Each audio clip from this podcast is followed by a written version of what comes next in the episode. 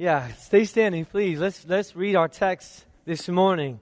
Praise be to God. I'm Pastor Kevin. The title of the message uh, this morning is "Yearn for Him." Yearn for Him. But can you all say Amen to the worship team? Amen. That's so good. I would sing all day. I love it. Where y'all going? I'm just getting started. I, this is starting to be a pattern here.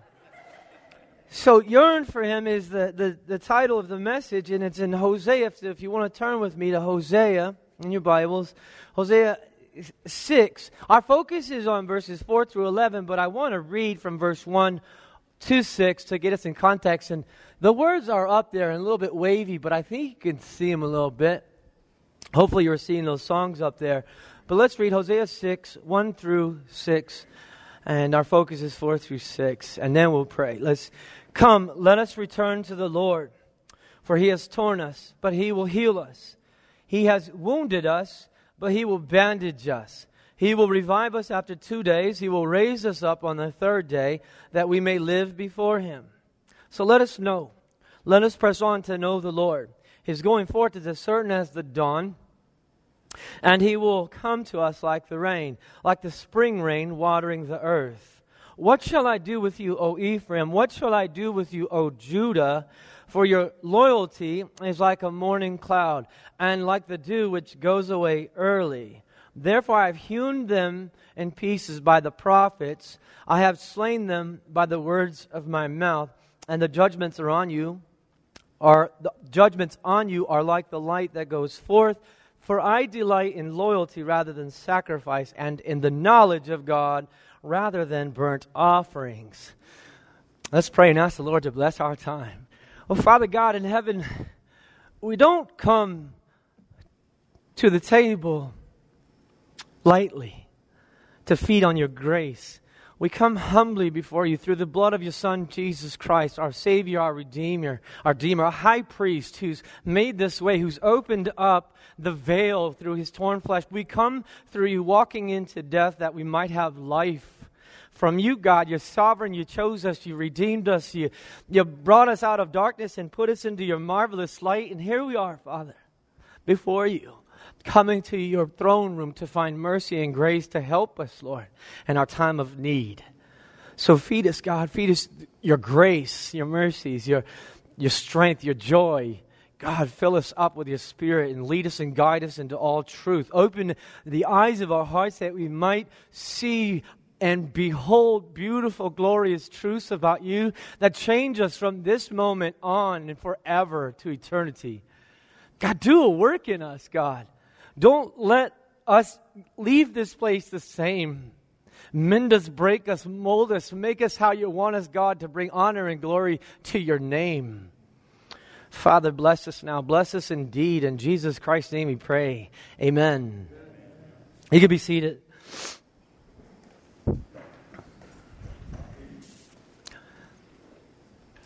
As I as I prayed and reflected on, on what to preach this Sunday, morning, the Lord opened up my heart to stay right here in Hosea. Stay right here in Hosea, where I've been talking to you and talking to your people and your sheep that I've appointed you over. And that's what God has done here, to stay here. You have sheep that I want to speak to, that I have appointed you over and with other elders. And so God said, stay right here. So, with that, some of you may have already heard this message, some of these things, so you can sleep for about 20 minutes. And then I'll wake you up when something's different. Or this time you can stay awake, whichever it is. But I'm in good company. I'm in good company because Paul says, remind them, remind them of these things. I mean, imagine when the, the, they got up in front of the church and just read the letter that Paul wrote over and over and over. Let it not become rote for us. And so it's, it's fitting this message, yearn for him, that I preach this and it not be rote, that it not be without yearning for God, passionate with zeal. So it's a good test for me. May God help me and strengthen me in this. So it's a good test for me as well. But I hope for you who have heard this that it would be let's say, like your favorite chapter in a good book. You just can't help read it over and over again and again. Let it be that for you, a good chapter for you. But those of you who haven't heard this, let me give a quick history of Hosea where we are. Just in case you didn't know, Hosea was a prophet, and he's in the Old Testament. Raise your hand if you knew that. Amen. You're smarter than half of my. Ch- no, you're good. That's good. Okay, Hosea was a prophet to the northern kingdom of Israel. This was before, during, and after they were taken into captivity by the Assyrians. So his time was from about, this goes backwards now, kids. 755 BC, when King Jeroboam II was reigning over Israel, all the way to 714 BC before Christ when uh, Hezekiah was the king of Judah. So you can see the time frame 755 to 714. Hosea Hosea's prophecy was it differed in the other prophets in that he had to physically live out this prophecy before Israel. So his prophecy from God was against Israel and their spiritual harlotry. God says, You're my bride, be faithful to me. And just as we are marrying as a church, well, this is our marriage. We talk about this is two becoming one, and we're talking about having a reception here. And it was, this is our first day of being together, and it's good, and we're joyful and excited. And then, as Pastor Will says, as the years go on, are you going to become that old man that the wife has? Aren't you going to give me a kiss before we go to bed? If I have to. Is, it going, is that going to be the case? Or are we going to have that zeal, that passion, that joy throughout the years? That's the hope of this message to move our hearts. But, anyways, so Hosea had to have a physical picture of the spiritual harlotry. And so God tells him, Hosea, go marry a woman of harlotry, Gomer. She's a woman of harlotry because the land has committed flagrant harlotry against me, God says. Then have children of harlotry, he says. Have Jezreel, for I will punish and, and shed bloodshed for what Jehu did on you. And then you'll have another, uh, a, I think it's a daughter next, and it's the name is Loruhamah, and it's um, I will not have compassion on those people anymore. Then he has another son, and you don't know, you know that Jezreel is from oh, Hosea, but the other kids you don't know where they come from, who the daddy is. So they name him Lo Ruhamah, not going to have compassion. Then you have Lo Ammi, which means not my people. The reason why I bring that up is because this is Hosea, this is God's prophecy to Hosea. It's a physical picture, and God does this with the names. He flips them on their head. He turns Jezreel into the name of I'm going to reward you when you come back. It's going to be a blessed time. That Jezreel turns into a, a good thing. And then uh, Lo Ruhamah comes in, I will have compassion on you. And Lo Ammi becomes, You are my people. You who were not my people are now my people. And so I just wanted to give you that little bit of history. But the main thing I want you to know is this prophet, Hosea, to Israel, this was God saying, My love will not let you go. He always spoke of, so Hosea's family picture is to be this picture of spiritual harlotry. There's sin, there's punishment, and then return. It's always the case is sin, punishment, and return. And this seems to be the pattern throughout Hosea. Israel sins, God brings punishment, he even withdraws from them, and Israel returns to the Lord. This is God's word. So Hosea is Israel's prophet, yes, but Hosea is our prophet. Can you say amen? He's our prophet. And there is much for us to learn, especially in our times. So let us persevere through the scripture together and find hope. Hosea 6, 4 through 6. What shall I do with you, O Ephraim? What shall I do with you, O Judah?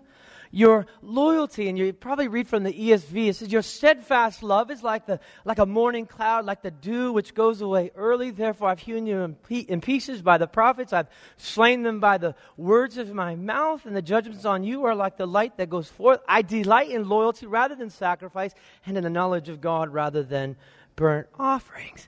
It seemed that Israel had turned back to the Lord from out of their afflictions to seek his face saying, Come, Let us return. Let us return to the Lord. He's torn us, but He will heal us. He's wounded us, but He will bandage us. He will revive us. He'll raise us up. Come, let us know the Lord. Let us blow the horn and press on to know the Lord. And indeed, they did. God's hand was on them, and they felt it, and they turned back to the Lord. But according to Hosea 6 4, God says their loyalty is a morning cloud, like a dew which goes away early. And God is saying they're, they're kesed. This word for, for steadfast love in your ESV or loyalty is kesed. It's a Hebrew word kesed. It means devotion. It means loving kindness. It means goodness, faithfulness. It's compassion. So God's saying their devotion is like the mist of your breath on a cold morning, a vapor that just vanishes. You know what I'm saying? When you go out in a cold morning, you and just vanishes. That's what God's saying. Their loyalty is like that. It just vanishes like dew on the grass. When the sun comes up, it just goes away. Let me say this right off the bat. Where do you think this kesed comes from? Where do you think this loyalty, this devotion, this loving kindness, this faithfulness, this goodness comes Where does it come from? It comes from the heart, comes from the inner man. It comes from within the soul of a man. It comes from your heart. God says Israel's heart is like vanishing steam and like fog. It's just vanished away. It's gone. Why? Why was their heart just gone? Why was their loyalty gone? Why was their steadfast love just gone? Was it real? Or were they just raised in church and taught what to do and what to say and what not to do and what to touch, what not to touch? And yes, sir. What was the deal right here? Why did it go away? Was it authentic? I, am going to tell you, most scholars, most biblical people will say, oh, yeah, it wasn't real. And I say, oh, why was it not real? And you know why they say it's not real? It was just an emotional response to God's goodness. That's what they'll say. It's just an emotional response. That's why it wasn't real. That's why it didn't remain. Let, let me tell you. People say I'm too emotional. You seeing that at all? Have any of you said it in your head? That guy's emotional. Yeah, amen. Um, so you're too emotional. I'm going to tell you, for God, I'm not emotional enough. I don't burn with zeal enough for Him. My steadfast love for God is not enough. And never, never will be on this side of glory. But I want it. Do you want it? Well, let's get to it. It says it, it, it it's just an emotional response, and that's why it departs easily like a morning cloud or a dew on the ground. Maybe, maybe that's right. You know, because feelings and emotions, they, they come and go. They're that way, aren't they? One time you're happy, the next day you're sad, right? You can't even make yourself happy. Come on, get happy. Be sad. You, you can't even do that. They just come and go. They're, they're finicky. They're not steadfast and immovable. They, they cannot be the foundation. But here's the dilemma. Here's the problem. Without feelings, without emotions, we're not truly serving the Lord. Without affections, without spiritual affections, we're not truly worshiping the Lord with all our heart, soul, mind, and strength. How would you like it if they got up there and sang, Come, thou fount of every. I want passion and zeal. Where is that? Amen? They have it. And it's good that we would not be worshiping the Lord if we're without affections up here. And so look at Israel's turning. Israel's turning back to the Lord again for the hundredth time. It's so short lived at this point. But their response to God has to be more than just emotion, it has to be more than just feelings. Look at Hosea 6 6 again with me. Hosea 6 6. I, this is God talking, I delight in loyalty. I delight in steadfast love rather than sacrifice. I delight in knowledge of me rather than burnt offerings. What's gone? their loyalty is gone like the vanishing of the dew on the grass on a good morning at Pop Warner football. Right? You walk, dew and it's gone, little steam coming up and it's gone. But their committed, heady, religious, traditional thinking and reasoning, acting, and format duties toward God are still very much in effect. Did you get that? Their loyalty is gone, but their heady, religious, traditional thinking, reasoning, and acting and format duties toward God, they're still going on. So I thought, James, James says it. Wouldn't this show them not to be forgetful hearers, but effectual doers? Yeah, they're doers. They're doers. But the, but the hard question to ask what are they doing the doing for? That's really profound. What are you doing the doing for? Who are you doing the doing for? That's a hard question we need to ask ourselves. It's so hard to ask that. Say, why am I making these sacrifices? Why am I setting up for Sunday for service? Why am I singing? Why am I preaching? Why am I raising my hands and singing? Why am I working the soundboard in the back? Why am I forgiving? Why am I showing mercy? Why am I doing these sacrifices and burnt offerings? Why am I fellowshipping with the saints? I'm committed. Say it with me. I'm committed. committed is good, right? It, commitment is good. Um, here's kind of my definition of commitment. See if you agree with me. Um, commitment is when you continue to do something long after the feeling is gone that you had when you said you would do it. That sound like commitment? You committed to it. The feeling's gone that you had. Oh, I'd love to help you. It'll be fun. That feeling is gone like a wind, right? But you committed. Can I say something? I'll probably speak for everybody. No thanks. No thanks. No thank you. And I'm, I'm just a man. I'm just, I'm just a human. I got my own struggles and problems and hard days, good days. no thanks. Eh, listen to what I mean by that, because I don't think it's always no thanks, obviously, but let me give you an example. Say someone says they want to help you work on your car, they're committed. They're committed to helping you with maybe, say, changing the brakes on your car. They're going to come help. All right, let me get the women involved. They're going to help you with the bridal shower. They're committed. They're committed to helping you with, with that. How's that? Is that good helps? They're committed to helping you. Ch- just go with me with the changing of the brakes. But in the meantime, they're unkind. They're mean, nasty with their words, unfriendly. They're complaining how the whole day their whole day is going to be ruined. They got, the whole day is ruined, and how nothing you're trying to plan and prepare for this day is good enough for them. And you know what? They don't agree with anything you say, and they're not ashamed or fearful to tell you and let you know how miserable they really are because they have to, let me do the quote unquote that I learned from Nicole help you. They have to serve you. They're committed. They're committed. Americanly loyal. No thank you. Am I right? You're off the hook. You're off the hook. When you come and help me, I want your whole heart with me. Come with joy. Come with passion. Come with love. Be excited. You're going to help me do this. Bring it. Bring your soul with you. And I'm just a man. Imagine God. Imagine God. Y'all don't pass around the offering plate, we do, so we want to watch people's hearts.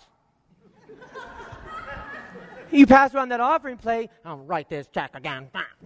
Just throw it in. Here you go, Lord. And God's like, thank you. Is he? Is he? If you write that check and put it in the plate or the box, Is that giving? Is it? It is giving. You gave a check. Yay. All right, way to go. But is it worship? Is it worship? That's the question. Did you sing? Yeah, I sang. You should have heard me belt it out. But did you worship? Did you worship? I fellowship, I know everyone's name. I got to meet and greet and have this cool fellowship. But was it worship? Everything we do, whether in word or deed, we do all to the glory of God. Amen? Help me out up here.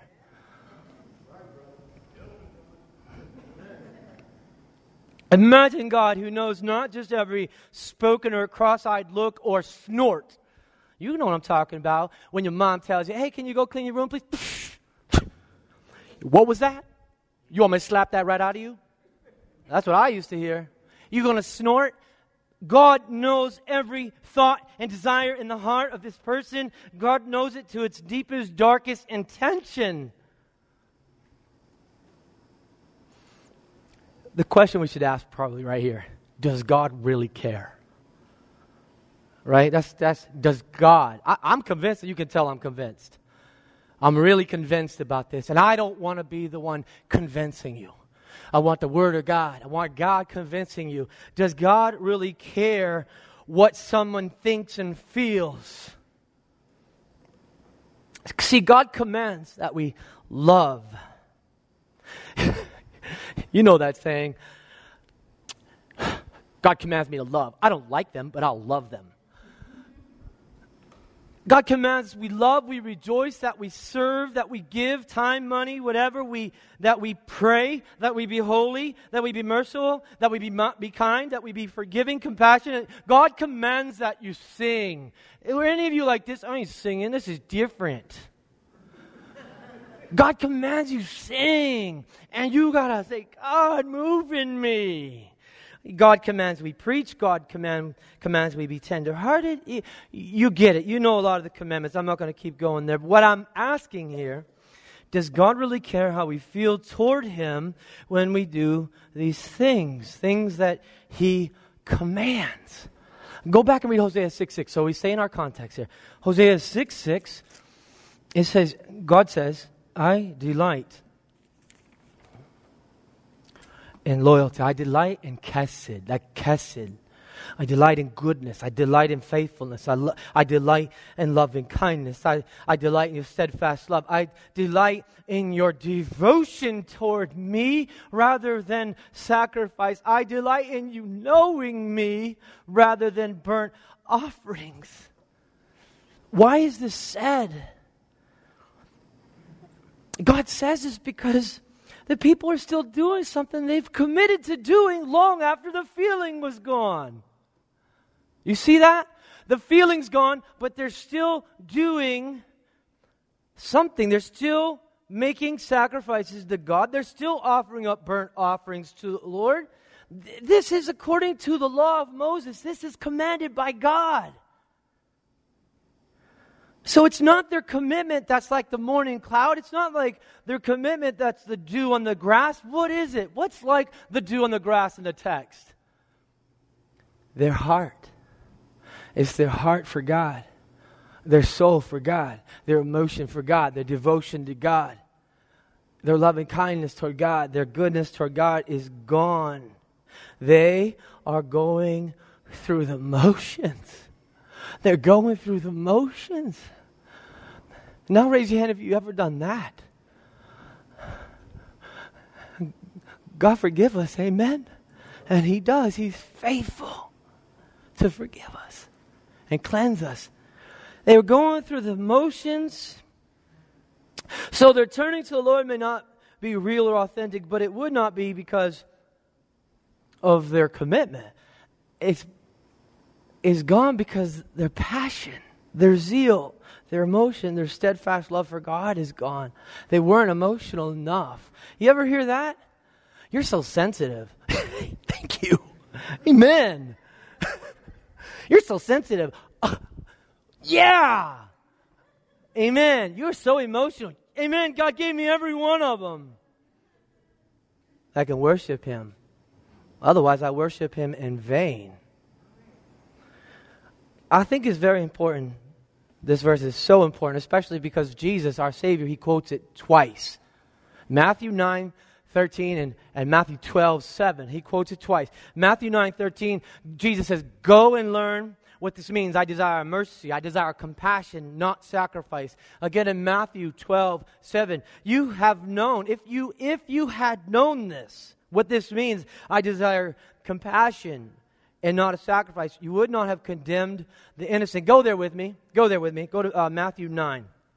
Let's read the, the context this is in so we can go and learn what this means. I don't want to get this wrong. Matthew 9, 10 through 13. Matthew 9, 10 through 13.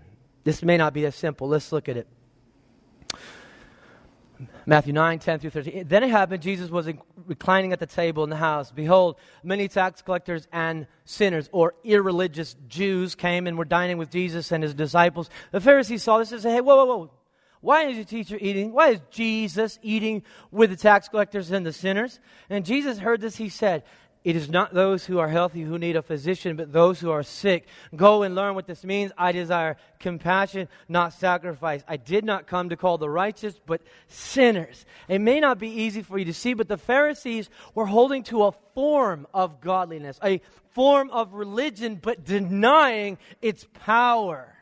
They're not believing in the Word not devoted to the word being the power to heal the sick, the power to save sinners, the power to forgive, the power to bring goodness, faithfulness, the power to bring kindness, the power to save, the power that makes us friends with God. They were not devoted to the word, though they knew it. They were committed with a heady intellect, but they were not devoted with a hearty devotion to God and His beauty and holiness. And we'll hear that again in Matthew 12. Let's go to Matthew 12, verse 1 through 8. Let's get the text there. Matthew 12, verse 1 through 8. I think I'm supposed to have you stand during the text, right? If you want to move around a little bit. Matthew 12, 1 through 8. At that time, Jesus went through the grain fields on the Sabbath. Okay, here's Sunday. This is Sunday. We dedicate this day to the Lord, and some people do it so much they call themselves Sabbatarians. Even if you cook a meal, they're like on you. And they tell in wives, cook on Saturday, nuke it on Sunday. Sounds like these people who Jesus was talking to. See, Jesus was got he got hungry, him and his disciples, they began to pick the heads of the grain, they were eating it. When the Pharisees saw it, they said, Whoa, man, we're Sabbatarians. Look, your disciples, they don't do what's lawful to do on the Sabbath. But he said to them, Have you not read what David did when he came hungry? He and his companions, how he entered the house of God and they ate the consecrated bread, which was not lawful for them to eat, nor for those with him, but for the priests alone. Or have you not read? There's more, more to read. Keep reading, Pharisees. Have you not read in the law that on the Sabbath the priest they're in the temple, they break the Sabbath, and they're innocent. They're innocent. But I say to you that something, look, I say to you, something greater than the temple is here. If you had known what this means, I desire compassion, the kesed, not sacrifice. You would not have condemned the innocent, for the Son of Man is the Lord of the Sabbath. I pray you hear this. You keep the law without being devoted by it, without being moved by it. You attempt, of course, without success to follow every jot and tittle, but if you were loyal to the Word, if you were devoted to the God of this law with your whole heart and with all your affections, you would not have crucified me. You would not have condemned the innocent. The Son of man is the Lord of the Sabbath. You would not be a Sabbatarian, you would be a Christian. You condemned me. God, the Lord of the Sabbath. Everything the law was pointing you to, me. Who is greater than everything is right here in front of you, but you would rather sacrifice. You'd rather do burnt offerings and be devoted to me than to know me and love me, God, with all your heart, soul, mind, and strength. This was Israel. This was Israel at the time of Hosea. They're holding to a form of religion. Write this down. Is the most dangerous thing. One of the most dangerous things about religion.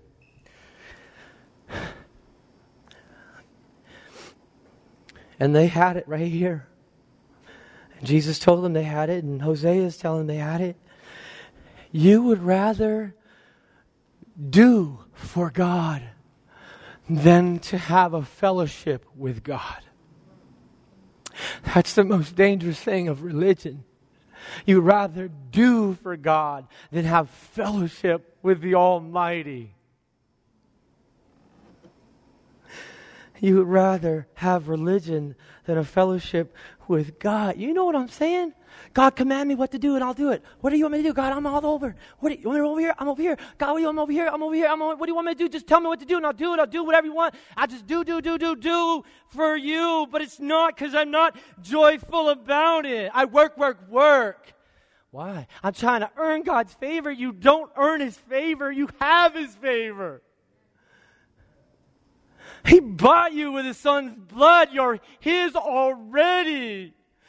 Don't work your way to heaven. That's blasphemous. That invalidates the Word of God.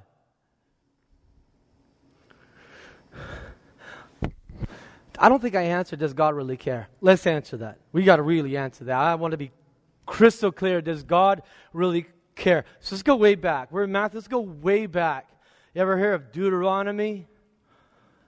Amen. Amen. Deuteronomy. Go to Deuteronomy 28. Go to Deuteronomy 28. Here I'm talking all that craziness, I can't find it. Deuteronomy 28, 47 through 48. It's up here too, I think. Deuteronomy 28, 47 through 48. Let's read this.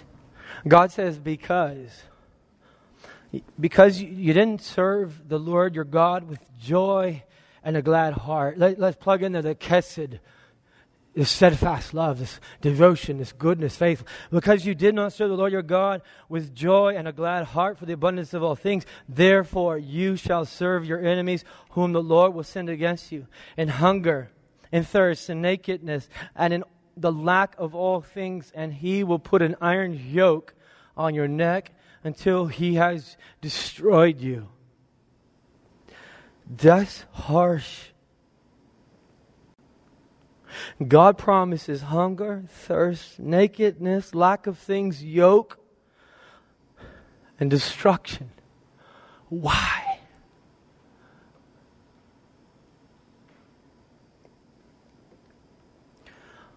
Because they did not serve him with joy and a glad heart.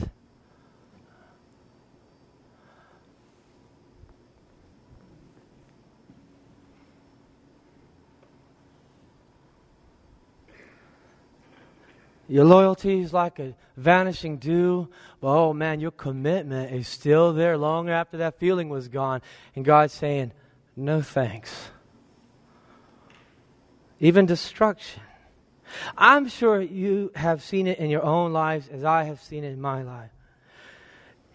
You know, troubles come, struggles come, hardships come, pain and sorrow comes. And God, He delivers you up. Amen? God delivers you up out of the miry clay. He sets your feet on a rock to stay. Joy and a glad heart come. Loyalty to God, praise to God, that comes. Deep hearted devotion to God comes and toward Him. You start to love Him. I'm going to spend time with Him. I'm going to have devotion every single morning at 7 o'clock. It's going to be me and the Lord. I'm going to be in prayer and meditation. I'm going to be so close to Him.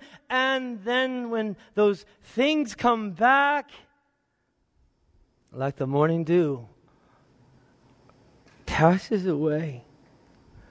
Why? Why, God? Why do my affections for you just vanish away? Why?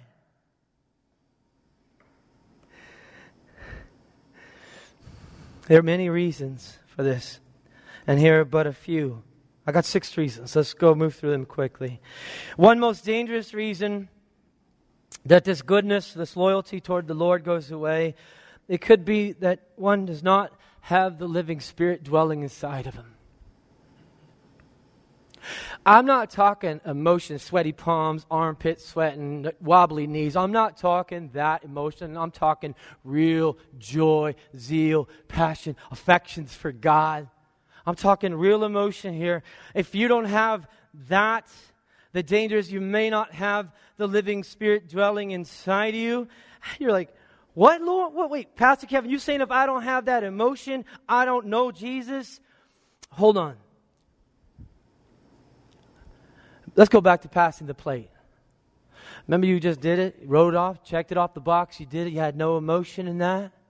If you have zero emotion, the danger is you may not have the living spirit dwelling inside you. But if you have an ache, if you have a regret, God, I gave to you, but I didn't have any emotion. I felt nothing. You say you love a cheerful giver. I wasn't cheerful. I wasn't, I was indifferent about it. Help me, God. Only you can change my heart, do something different so I find gladness of heart to worship you. That's worship. You have the Spirit, you have a remnant of the Spirit of God in you. That's worship. It's worship is making the value and worth in something. You are finding worth in giving to the Lord for an offering to worship Him. That's worship, even if deep down you do it out of obedience. Say, God, forgive me. I didn't have emotion. I wasn't happy about it. Forgive me. Make me happy. That's worship. That's worship. Can you say it with me? That's worship. One more time, say it with me. That's worship. If you have no regret, no ache for lack of devotion toward God, we need regeneration. Let's move. Second, this goodness toward the Lord could just be a forced matter to, as we've seen with the Pharisees, they force this, these religious acts upon themselves, experience God's goodness, but when, but they do not have any real love toward the Lord or delight in the, here it is, the beauty and holiness of God at all. They do for God, but have no heartfelt worship for Him. I mean, think about it. The Old Testament is always talking, Jesus is coming, be ready. He's coming. He's going to come and he's going to live. He's going to die. He's going to raise from the grave. He's going to be seated at the right hand of the throne of, of, of God. And David said it in the Psalms My God, my God, right? He's in heaven. And it's like the Pharisees knew this. They read it, they taught it, and there he is in the flesh. If they wanted to behold the beauty and glory, the, the exact representation and the radiance of God the Father, they would have bowed down and worshiped him right there. Instead, they were devoted to the law, but not the God of the law and they crucify him. So that's the first indicator. Check engine light comes on. I don't have emotion. Something's not firing. God help me with this. That's check engine light coming on. So just check it. Let's move. Third, there's no spirit. Here it is. The reason, a third reason, is there's no spirit for difficulties and disappointments. As long as everything, all the things are going good and going good, God is good like double Dutch. You know, everything's good. We're happy. Yeah, everything's good. But when disappointments take heart and hand from them, God's no longer good, and therefore God doesn't receive loyalty. Devotion to Him stops, loyalty to God stops, affection stops. Listen to me. If you have dealt with your kid, then you know this. God does not take pleasure in your external obedience with your internal defiance. God does not take pleasure in your external obedience with your internal defiance. You know what I'm saying. You tell that kid, don't touch that wet paint. Yes, Dad, I would never touch that, wet, that wet paint because you love me and care for me, and I want to serve you. And I know that all the words that you speak to me are truth and are wise. And I'm going to obey you because I'm devoted to you, because I love you, and you're everything to me. I'm not going to touch that wet paint. What kid says all that? We don't even say all that. Kids don't touch the paint because you're going to spank them.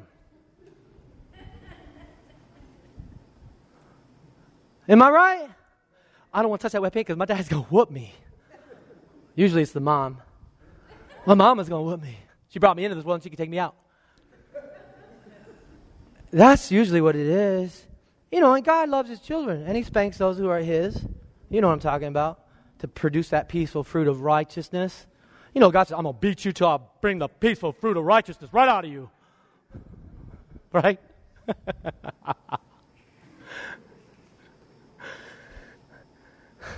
God is good.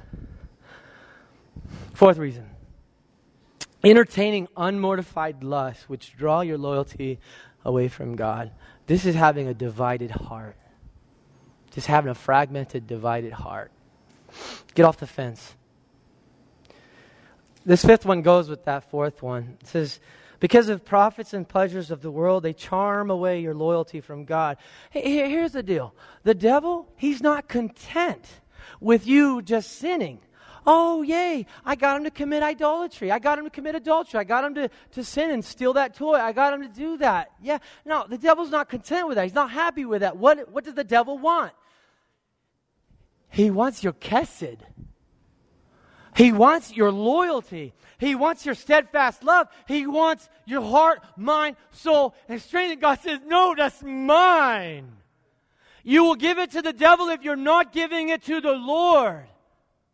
Did I wake some of you up that been that heard this last week? God says, That's mine. The devil, listen to me, especially you kids. You know, because we're a lot of times we're taught that everything, you know, every perfect and good gift comes from God. And that's true. Amen. You got to know something. The devil is crafty, he's tricky. He will pay you. He will reward you to get your loyalty to Him. God tells us that our faith is only real when it's tested, and then it's real. So, you know, let us not be like that where we teach that God is a harsh taskmaster. Because if we do that, then the devil looks so good when he's paying for their devotion, when He's rewarding them for His devotion. And God says, I love you with an everlasting love. I will give you eternal life. I died for you and I would do it a hundred times again. I would bleed for you. But it only takes one time. And you're mine. I had more thoughts about you before the foundation of the world than there is sand on the sea. And every thought that I had toward you was pleasant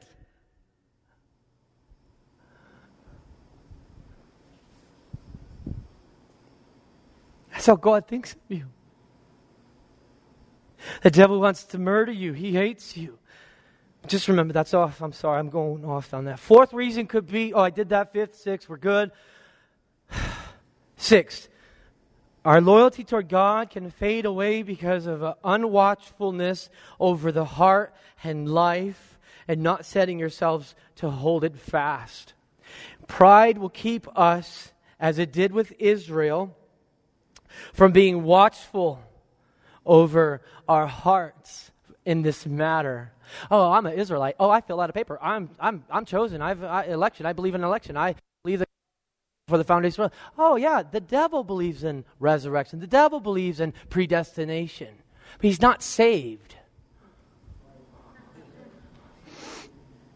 He's not saved.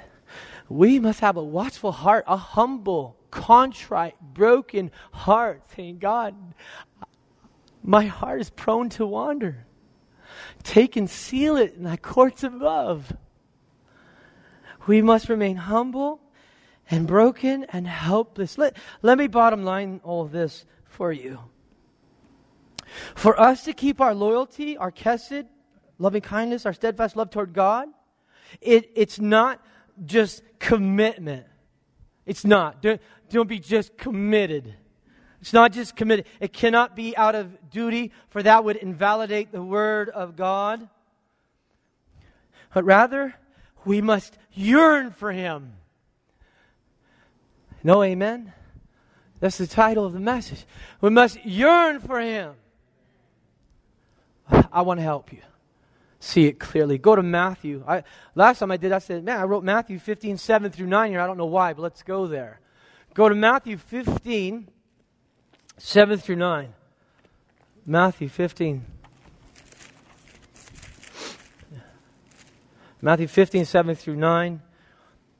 And I'm going to back up because this is, this is harsh. Um, but my brother Roland, the elder Roland, he says, if, if the Word of God's got a sharp edge in it, you got to keep it sharp. I think I've kept it sharp enough, right? So let me back up a little bit here. If we desire to serve God out of duty, out of obedience, out of commitment, out of religion, and not wanting a, a fellowship with Him, Jesus says, You hypocrites. We would be hypocrites. Isaiah prophesies rightly about you. This people, they honor me with their lips, but their kesed, their steadfast love, their kindness, their heart is far away from me. In vain they worship me, teaching as doctrines the precepts of men. We need to yearn for him. To yearn means to have an intense feeling of longing for Jesus as if he were gone or separated. You know, when you sin, you feel that separation from God. You think you got to do all this good stuff and get back to Him. You know what I'm talking about? People say when you sin, it's a separation from God. There is that feeling. I want you to have that. I want you to feel a disconnect when you're tempted to sin. Feel a disconnect that I'm moving toward sinning, which is separating me from you, God, and I'm going to yearn for Him. Right there, just yearn for Him. I want you, God. I want you. I want to love you. I want to be devoted to you. I mean, think about it. Think about when the disciples truly yearned for God. Remember when, the, when Jesus was walking on the earth and the disciples were with him? They talked and they had a good time. Uh, remember, Jesus washed their feet, and Peter says, Nay, not mine. And then Jesus says, Hey, if you don't let me do that, you won't let me do anything for you. Like, oh, oh, both of them, please. Wash everything. Wash me all, right? He's like, That's good. He's excited about it. Was he yearning for him? When did they yearn for him? When did they burn for him? He was gone. He was crucified. Peter denied him three times. But Jesus prayed for him. His faith wouldn't fail, and it didn't. But he wasn't yearning for Jesus. He would have never take, taken the bait of Satan. He was gone. Three days. Where is he? Where's Jesus? He said he was coming back. Where is he? Where's Jesus? They started to burn when he was gone. A yearning, an intense feeling. He's gone. Is he coming back? You remember when Jesus showed up on the Emmaus Road with the two men? They were talking about Jesus. They were just talking matter of fact. Yeah, we thought Jesus was the man. We thought he was going to rise up and reign. We thought he was going to be the king. We're ready. Let's take over. Remember, Jesus hit his eyes. You couldn't see that was Jesus. And he's talking to him, opening up the scripture to him. And remember when they got back and told their friends, the disciples, what had happened? We were walking with Jesus. Did our hearts not burn? When he opened up the scriptures to us concerning himself, were we not on fire for him? Brothers and sisters, we're not to disconnect our head with our emotion. That's blasphemous. That's of the devil. He wants your emotion. He wants your devotion. It's for God and God alone. We're to yearn for Him, burn for Him. We are to connect them. We are to connect our hearts and our heads. Does God care? Does God care? Amen. He cares. It's so obvious. He cares deeply and He cares eternally. It glorifies Him when we delight in Him. I'm going to show you one more text and then we'll move to closing up here in a little bit. Look how serious God is in Revelation 2 1. Go to Revelation 2. I want, I want you to see how serious God is about this kesed for him rather than sacrifice, rather than burnt offerings. I don't want y'all coming to church out of rote and commitment and leave your heart for God at home. Revelation 2, verse 1 through 5. Let's read it. I'll, I'll read 1 and then 2, skip right over to 2. Well, no, we ain't skipping nothing. Revelation 2, 1 through 5. Let's read it. Uh, to the angel, this might be my last time to preach over here. Pastor Will might be like, okay, you're out of the rotation. I pray not.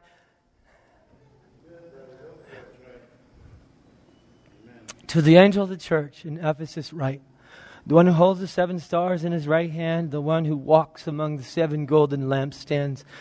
Jesus says this. Can't skip that. I know your deeds and your toil. I know your perseverance and that you cannot tolerate evil men. I know that you put to the test those who call themselves apostles and they're not, and you found them to be false. I know that you have perseverance and have endured for my name's sake and have not grown weary. But I have this against you. You have left your first love. Therefore, remember from where you have fallen and repent. Do the deeds which you did at first or else I'm coming to you and will remove your lampstand out of its place unless you repent. Oh, God, help the church of Ephesus. God, help the church of Emmanuel Bible Fellowship.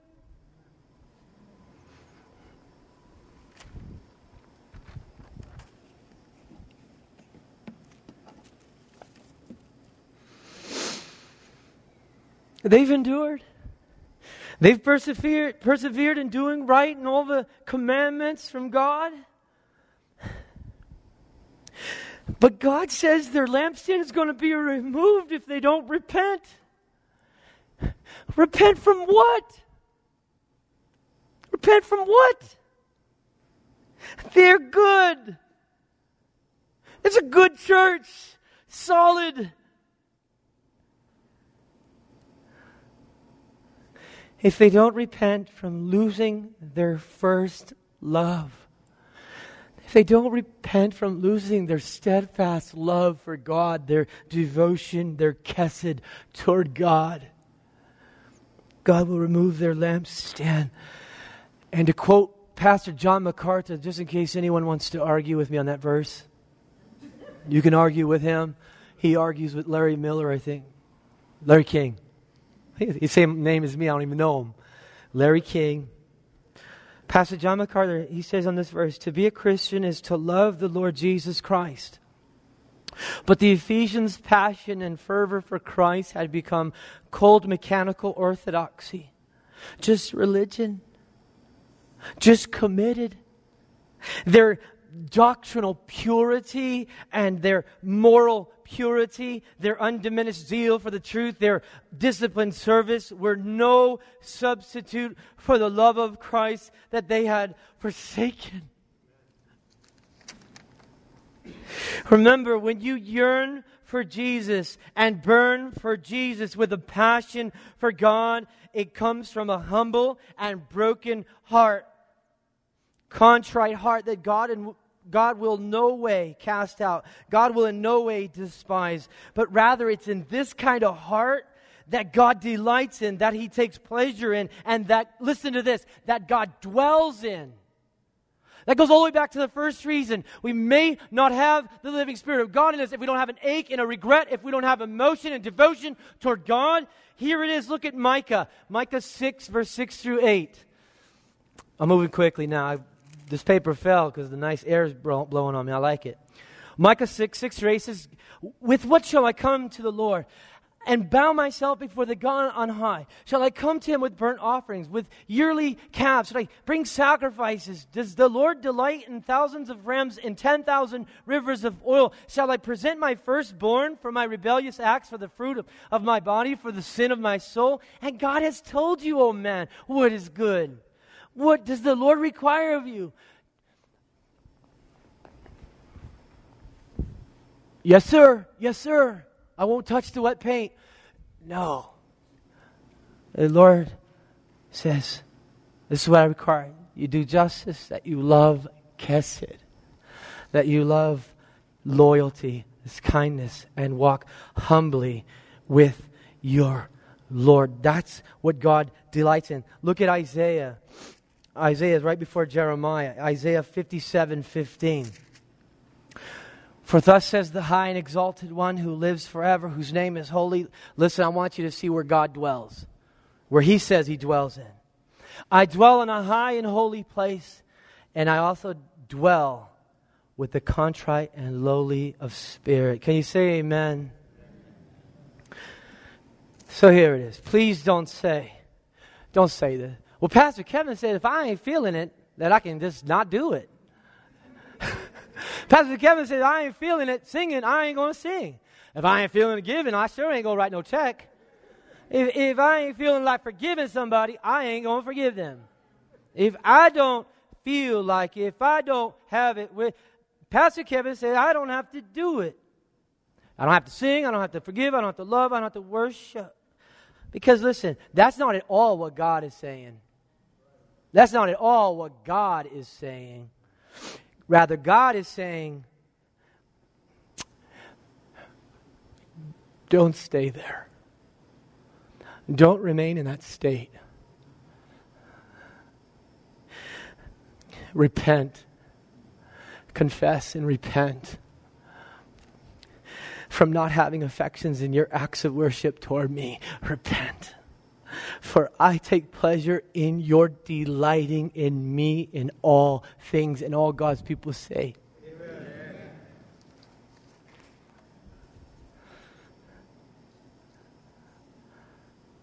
I'm going to skip this page. God's not satisfied in our sacrifices. This is what He wants doctrine and devotion. God says for us to worship Him in spirit, the inner man, and in truth. I pray this is the case here at Emmanuel Bible Fellowship. As the scriptures are opened up to you concerning Christ Jesus, it causes you to burn for Him and to yearn for Him and to renew your loyalty to Him. And all our worship, in all our singing, our giving, our preaching, our forgiving, in all our mercies, let us be devoted and loyal in all our obedience of faith through the righteous one. Let it never, ever, ever be done just going through the motions.